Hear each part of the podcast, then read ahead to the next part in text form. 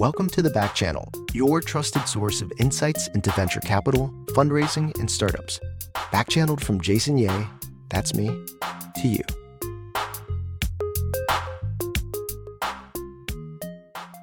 Hey everyone, welcome to the back channel. Today I want to talk about some advice that sounds a little bit more like business advice, not so much fundraising advice.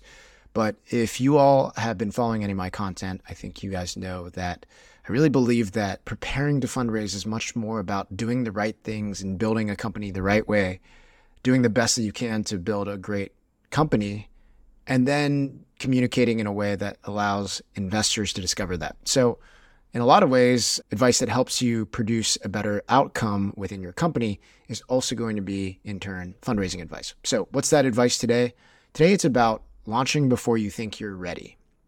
Now, you've probably heard things like launch fast and break things, uh, iterate, lean startup, all these things that reference this idea of launching very fast, launching quickly, jumping off a cliff, and then building an airplane on your way down. These are all cliches that I'm sure you've heard, but perhaps haven't had it unpacked in a way that maybe resonates with you. So I want to take a stab at that and talk through that today. So, one of the biggest things that I saw in my own experience running a startup was even though I knew the advice, knew the advice that we should launch fast and iterate, there is this feeling when you're doing your first startup of being judged around what you put out in the world. And that feeling can be paralyzing. It can give you this paralysis of perfection where you don't feel like putting something out there unless it's your best work. Now, that is wrong in so many levels. The biggest one being, in my opinion, that whatever you have in your mind as a founder is going to be wrong. Whatever you have in your mind is not exactly what needs to be built for the customer. And the only way you're going to discover that is by putting it in the hands of the customer. And the only way you're going to be able to do that is by launching. If you're a startup trying to sell into enterprises, I'm sure you've been dreading getting some sort of certification like SOC 2 or HIPAA. I know I did when I ran my last startup, and it cost us a lot of important deals.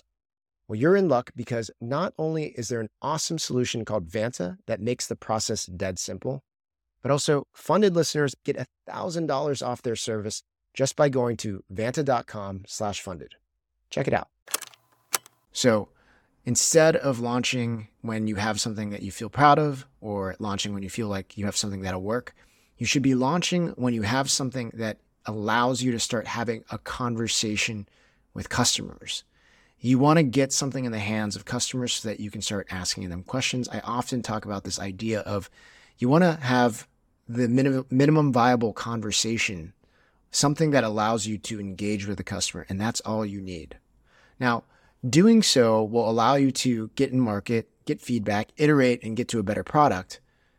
The product that the customer actually wants, the product that the market is actually looking for. And of course, that's going to be better for your business.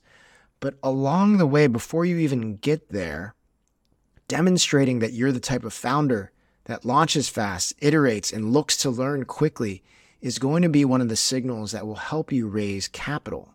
So if you're one of these early stage founders who has an idea and wants to start building, thinks that they can't start talking to customers until they have a full product ready, well, the advice that I would give you is by starting down and executing the process of launching before you think you're ready, launching before you have a product that you're proud of. Even in the middle of that, if you were to talk to investors, that is going to pique the interest of a lot of investors because they will see that you're the type of founder that operates the right way, that is running the playbook of launching fast, iterating, and doing everything they can to learn in order to get to the right product sooner rather than later.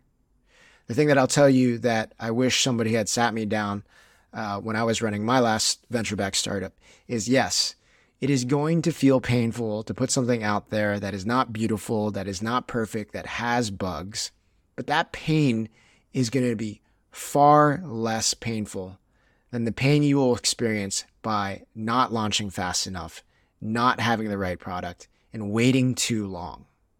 So, take a little bit of pain in order to learn, in order to avoid a much bigger pain of launching too late. All right. So, that's my advice today. It doubles as great advice for running a startup in the earliest stages. as well as great advice to help attract investors and get them more excited about what you are doing. All right, that's this episode of the Back Channel. Hopefully that was helpful, and we'll see you next time.